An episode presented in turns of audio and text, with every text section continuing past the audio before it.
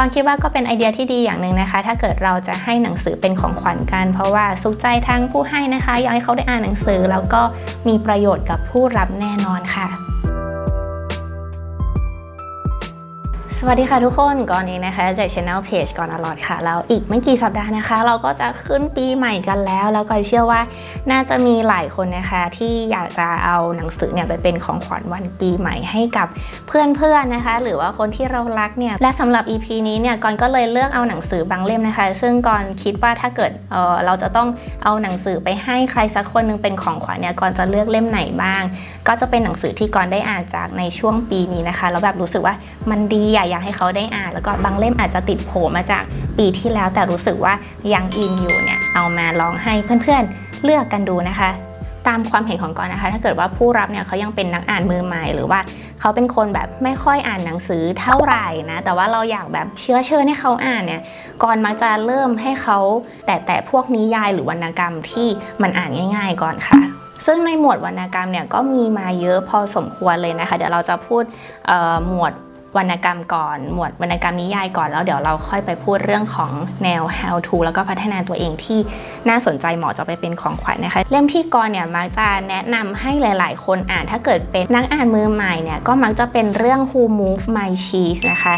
ใครเอาเนยแข็งของฉันไป ซึ่งอันเนี้ยก่อนได้มาเป็นภาษาอังกฤษ แต่ว่าก็อยากจะบอกว่ามันเป็นเล่มที่ไม่หนาเลยค่ะ เล่มบางอ่านง่ายสุดๆ แม้กระทั่งว่ามันจะเป็นภาษาอังกฤษก็ตามนะคะ แต่ว่าขอบอกว่าเล่มนี้ก็มีแปลเป็นภาษาไทยด้วยเหมือนกัน มันเป็นเรื่องราวเปรียบเทียบอะค่ะของหนูกับเนยแข็ง ซึ่งเนยแข็งเนี่ยก็เป็นอาหารชั้นเลิศที่หนูเนี่ยชื่นชอบใช่ไหมคะ แต่วันหนึ่ง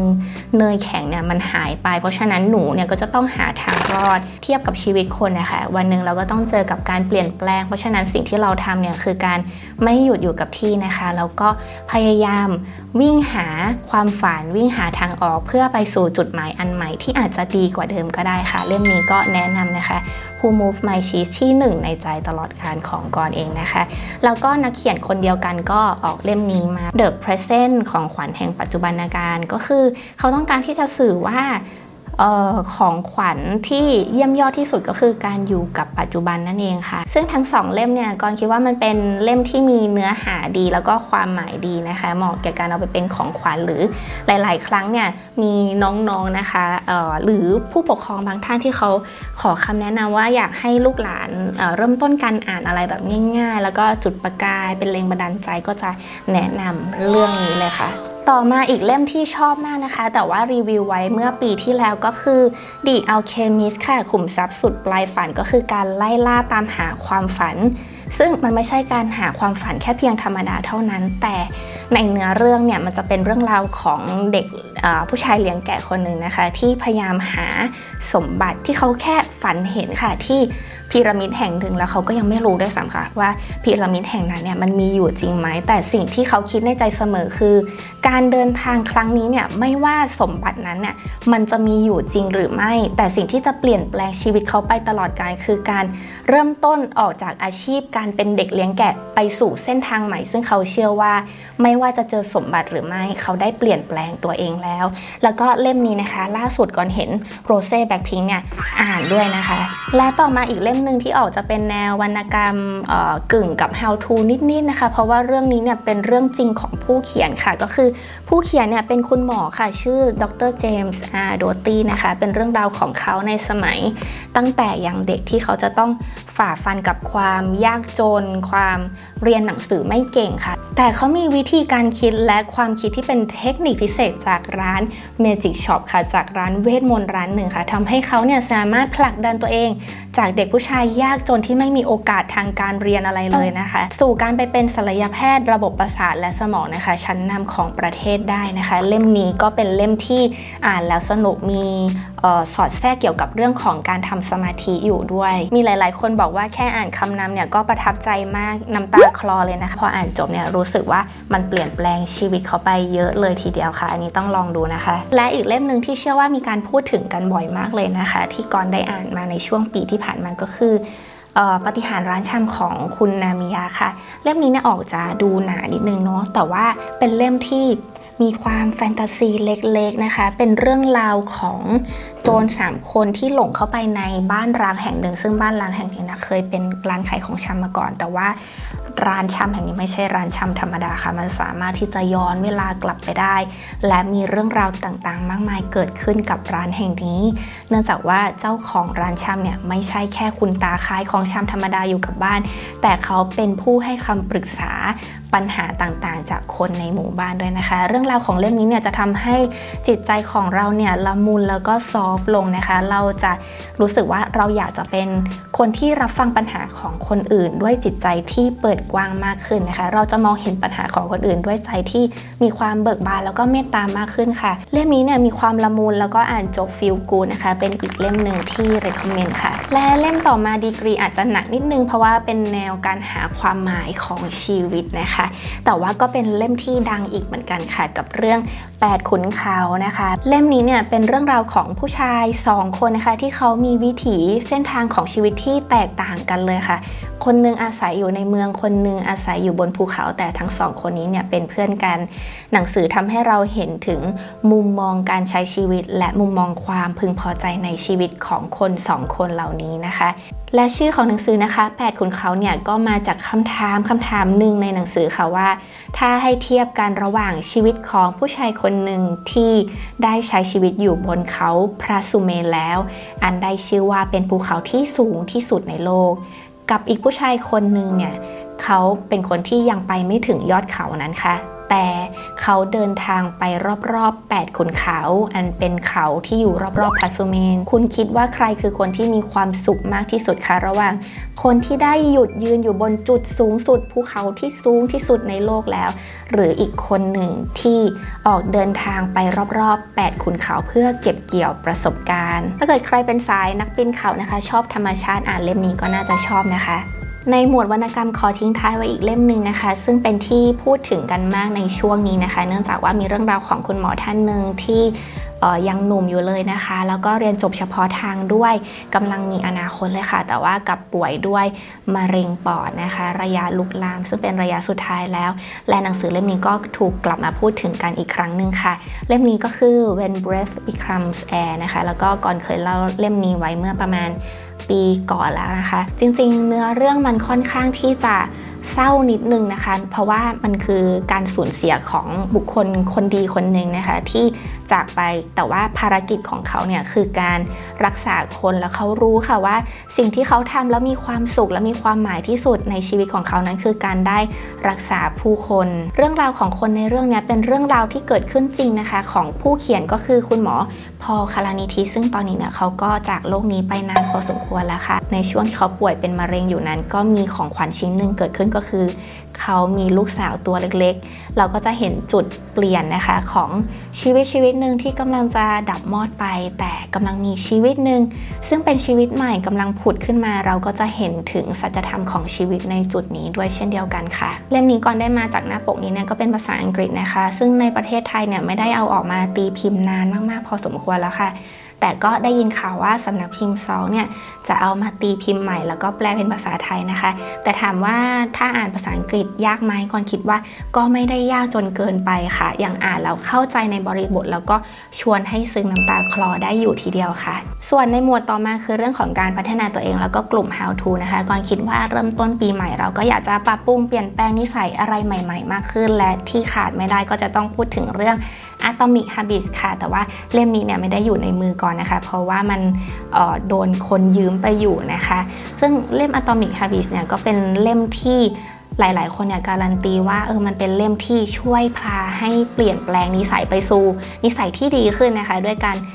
ทำตามกฎสีข้อที่ว่าและในเวลาต่อมานะคะ หลังจากที่ Atomic Habits เนี่ยได้ออกไปก็ผู้เขียนเนี่ยคุณเจมส์เคลียร์เขาก็ได้ออกสมุด journal ของเขาขึ้นมาค่ะ ก็คือขึ้นชื่อว่า journal เนี่ยก็คือสมุดโน้ตนะคะ ซึ่งเขาจะเอาไว้บันทึกนิสัยต่างๆเนาะก่อนก็จะเหมือนทำเป็นไดอารี่เล็กๆ ซึ่งเป็นแนวกึ่งไดอารี่เชิงบวก planner แล้วก็มีพวก tracking ต่างๆนะคะ tracking นิสัยค่ะ ซึ่งมันก็เป็นจุดเริ่มต้นที่ดีของการเปลี่ยนแปลงว่า New Year Resolution อะไรบางอย่าง และในเมื่อพูดถึงเรื่องของ journal นะคะ ก็จะต้องพูดถึงอีกเล่มหนึ่งด้วยค่ะ ก็คือ The Bullet Journal Method นะคะ เล่มนี้มีหน้าปกหลายสี แต่ว่าก่อนหยิบออกมาเป็นเล่มสีเขียวมิ้นเนาะเล่มนี้ก็จะเป็นเรื่องราวของการเเทคนิคการจด journal ค่ะ แต่ว่ามันไม่ใช่เพียงแค่การจด หนังสือเท่านั้นค่ะทุกคนแต่มันคือการที่ทำให้เราได้สะท้อนตัวตนของตัวเอง ผ่านการเขียนค่ะ เป็นอีกเล่มหนึ่งที่กล่อมเกลาจิตใจในระหว่างที่ก่อนอ่านเล่ม The Bullet Journal เนี่ยก็รู้สึกแบบคามดาวมาก ๆ เลยนะคะ ซึ่งมันแปลกมากเลยผิดคาดจากที่เราได้ตั้งไว้ หนังสือหลายเล่มที่ว่ามามีรายละเอียดอีกเยอะนะคะ ถ้าเกิดใครสนใจเดี๋ยวก็ก่อนจะทิ้งลิงก์แต่ละเล่มเอาไว้ด้านล่างนะคะ และต่อมาเนี่ยก็แนะนำอีกเล่มหนึ่งด้วยค่ะ ก็ grit นะคะก็คือเรื่องของความทรหดอดทนค่ะ สิ่งที่ต้องมีเมื่อคุณไม่มีแต้มต่อในชีวิต เล่มนี้เป็นเล่มที่คลาสสิกมากนะคะ เพื่อที่จะปลุกปั่นกำลังใจ ให้เราเป็นคนที่ทรหดอดทนแล้วก็บึกบึน ยืนหยัดกับสิ่งที่ทำอยู่ค่ะ เล่มนี้ก่อนคิดว่าตีมาคู่คู่กับ The Long Game เลยนะคะ The Long Game เนี่ยเพิ่งเอามารีวิวได้ไม่นานนะคะใน EP ก่อนหน้านี้เองแล้วก็เนื้อหาก่อนคิดว่ามีความคล้ายคลึงกัน แต่ดูความหนานะคะ ก็จะมีความแตกต่างกันอยู่บ้างแต่เล่ม g r i d เนี่ยเขาจะมีความคลาสสิกค่ะ เพราะว่าเขาออกมานานแล้ว แล้วก็เป็นหนังสือที่อ้างอิงบ่อยอยู่เหมือนกันนะคะ The Long Game อ่านง่ายกว่าหน่อยนึง ไม่ได้บอกถึงแค่เรื่องของความทรหดอดทนเท่านั้น แต่เขาบอกถึงเรื่องของออวิสัยทัศน์ในการทำงาน หรือวิธีการคิดที่จะทำยังไงนะ ให้เราไม่หวั่นไหวกับเวลาโดนคนตั้งคำถามค่ะว่าทำไมเราถึงทำอันนี้เราทำอันนี้มันได้ประโยชน์อะไรหรอ ซึ่งก่อนเชื่อว่า เวลาเราทำอะไรไปสักอย่างหนึ่งอะคะ่ะเราเรามักจะหวั่นไหวกับสิ่งที่เราทำในตลอดช่วงเส้นทางนั้น แต่เราจะมีวิธีการคิดอย่างไรสองเล่มนี้ก็ดีไม่แพ้กันเลยค่ะ และอีกเล่มหนึ่งที่เป็น how to กึ่งวรรณกรรมนิยายเบาๆ อ่านแล้วไม่เครียดก็คิดแบบยิวทำแบบญี่ปุ่นนะคะ อ่านสนุกดีก็มีหลักในการใช้ชีวิต แล้วก็หลักของการทำธุรกิจเล็กๆ อยู่ในนี้นะคะ อ่านสนุก เล่มนี้เนี่ยก็ได้รับการพูดถึงเยอะเลยนะคะ แล้วก็มีการเขียนอีกหลายวอลลุ่มต่อๆมาด้วย ส่วน 2 เล่มสุดท้ายเนี่ยก็จะเป็นแนวญี่ปุ่นนะคะ เรื่องของการใช้ชีวิตขอประเดิมมาที่เล่มอิคิไกค่ะ เล่มนี้เนี่ยเหมือนห่างจากการตีพิมพ์ไปนานแล้วก็เพิ่งจะเอากลับมาตีพิมพ์ใหม่นะคะ ได้ยินชื่อว่าอิคิไกเนี่ยมันคือ ความหมายของการใช้ชีวิต แต่มันไม่ใช่เพียงแค่ความหมายเท่านั้นค่ะ แต่มันคือความพอใจและมีความสุขเล็กๆ ในสิ่งที่เราทำนะคะอิคิไกเนี่ยเล่มนี้เนี่ยไม่เชิงว่าเป็นหนังสือที่ร่ายยาวพรรณนาถึงอิคิไกว่ามันคืออะไรอย่างนั้นอย่างนี้นะคะ แต่เขาจะมีการสอดแทรกวัฒนธรรมญี่ปุ่นอยู่ เขาจะมีวิธีการคิดแล้วเขารักในอาชีพที่เขาทำอย่างไร หรือชาวญี่ปุ่นเนี่ยเขาแต่งคอสเพย์ใช่ไหมคะเขาคิดยังไงกับการแต่งคอสเพย์แล้วมันเชื่อมโยงกับอิคิไกอย่างไร อะไรประมาณนี้เป็นต้น ค้นพบคุณค่าและความหมายของชีวิตด้วยปรัชญาและวิธีคิดแบบญี่ปุ่นนะคะ ถ้าเกิดใครเป็นคนที่ชอบ อ่านวัฒนธรรมญี่ปุ่นเนี่ยก่อนเชื่อว่าน่าจะต้องชอบเล่มนี้ แล้วก็อิคิไกเนี่ยจริง ๆ มีหลายเล่ม ก่อนก็มีอ่านอยู่ประมาณ 2 เล่มนะคะ แต่ก่อนชอบเล่มนี้มากกว่าก็เลย recommend เล่มนี้ค่ะ ส่วนต่อมาเล่มสุดท้ายของวันนี้นะคะ ก็เป็นหนังสือ ของผู้เขียนชาวญี่ปุ่นคนนี้เป็นคุณหมอนะคะ เป็นผู้เขียนสู่จุดสูงสุดของชีวิตด้วยพีระมิดสามสุขก็กอนเชื่อว่าเป็นหนังสือเล่มหนึ่งที่มีความหมายที่ดี แล้วก็ทำให้ผู้อ่านได้คิดหลาย ๆ เรื่องเกี่ยวกับชีวิตแล้วก็ความสุขความสำเร็จค่ะพีระมิดสามสุขเนี่ยคือความสุข 3 ด้านนะคะ ซึ่งมันจะต้องไปพร้อม ๆ กันค่ะทุกคน ความสุขจากการมีสุขภาพที่แข็งแรง ความสุขจากการมีความสัมพันธ์ที่ดี และสุดท้ายคือความสุขจากความร่ำรวยความประสบความสำเร็จจากหน้าที่การงาน คือเราอาจจะบางทีเรามักจะมองถึงแค่บนยอดเท่านั้นค่ะ คือการมีความสุขจากความร่ำรวยเงินทองชื่อเสียงการงาน แต่ความสุขเหล่านี้จะมีประโยชน์อะไรคะ ถ้าเกิดเราเป็นคนมีชื่อเสียงร่ำรวยเงินทอง แต่เรากลับมีความสัมพันธ์กับคนในครอบครัวที่แตกแยก หรือเราเป็นคนป่วยที่กระสอบกระแสนะคะ เข้าโรงพยาบาลเป็นว่าเล่น เรานึกถึงพีระมิดอันนี้ค่ะว่า เราจะต้องมี ความสุขไปพร้อม ๆ กันในทุกๆ ด้านนะคะ เป็นหนังสือที่อ่านไม่ยากนะคะ แล้วก่อนก็คิดว่าสามารถเอาไปทำตามได้ แล้วเราอ่านเนี่ยเราจะคิดแล้วก็เห็นภาพที่ชัดเจนขึ้นมากๆเลยค่ะ คนนี้เป็นคนเขียนคนเดียวกันกับเรื่อง The Power of Output ค่ะ ก็เป็นอีกเล่มหนึ่งที่ดังเช่นเดียวกัน นี่เป็นยังไงกันบ้างคะทุกคนกับหนังสือที่ก่อนได้รคคอมเมนต์ไปนะคะ ก็เหมาะกับการเอาไปเป็นของขวัญให้กับคนที่เรารักค่ะ อาจจะยังมีอีกหลายเล่มที่ก่อนไม่ได้พูดถึงนะคะ แล้วก็ถ้าเกิดใครฟังอยู่มีอยากแนะนำคนอื่นๆนะคะ ว่าเล่มไหนที่เราคิดว่าดี แล้วก็น่าจะไปเป็นของขวัญหรือเคยได้รับมาเป็นของขวัญแล้วรู้สึกประทับใจเนี่ยก็คอมเมนต์มาบอกกันได้นะคะ และหนังสือทุกเล่มที่ก่อนพูดไปในวันนี้เนี่ยเป็นหนังสือที่ก่อนเคยรีวิวนะเราก่อนก็จะทิ้งลิงก์รีวิวหนังสือเหล่านี้เอาไว้ด้านล่างให้ทุกคนค่ะ ถ้าเกิดใครสนใจหนังสือที่กอนได้รีวิวไปทั้งหมดในวันนี้นะคะ แล้วก็อยากสั่งซื้อเนี่ยกอนก็จะทิ้งลิงก์เอาไว้ทางด้านล่างให้ทุกคนแล้วค่ะ ถ้าทุกคนสั่งซื้อจากลิงก์ที่กอนแปะให้เนี่ยก็จะถือเป็นการสนับสนุนทางช่องกอนอลอตกันในอีกทางหนึ่งด้วยนะคะก็ขอบคุณทุกคนนะคะที่รับฟังกันมาจนถึงตรงนี้ แล้วก็คิดว่า EP นี้จะมีประโยชน์กับทุกๆ คนในการตัดสินใจเลือกซื้อ เลือกหาอ่าน แล้วก็ เป็นของขวัญชิ้นเยี่ยมสำหรับปีใหม่ที่จะมาถึงนี้นะคะ ก็ขอบคุณทุกคนนะคะสำหรับวันนี้สวัสดีทุกคนด้วยนะคะ นอกจากรีวิวหนังสือทาง YouTube Channel ก่อนอร่อยนะคะ ก่อนก็ยังทำเพจ Facebook Instagram ค่ะ แล้วก็ทำพอดแคสต์นะคะ บน Spotify Google Podcast Apple Podcast Podbean นะคะ แล้วก็ TikTok ค่ะ ก่อนก็จะทิ้งลิงก์เอาไว้ทางด้านล่างเช่นเดียวกันนะคะ อย่าลืมกดไลค์กดแชร์กด Subscribe ถ้าเกิดว่าชอบคลิปนี้นะคะสำหรับวันนี้ขอบคุณทุกคนมากๆนะคะ แล้วก็สวัสดีปีใหม่ล่วงหน้าด้วยค่ะ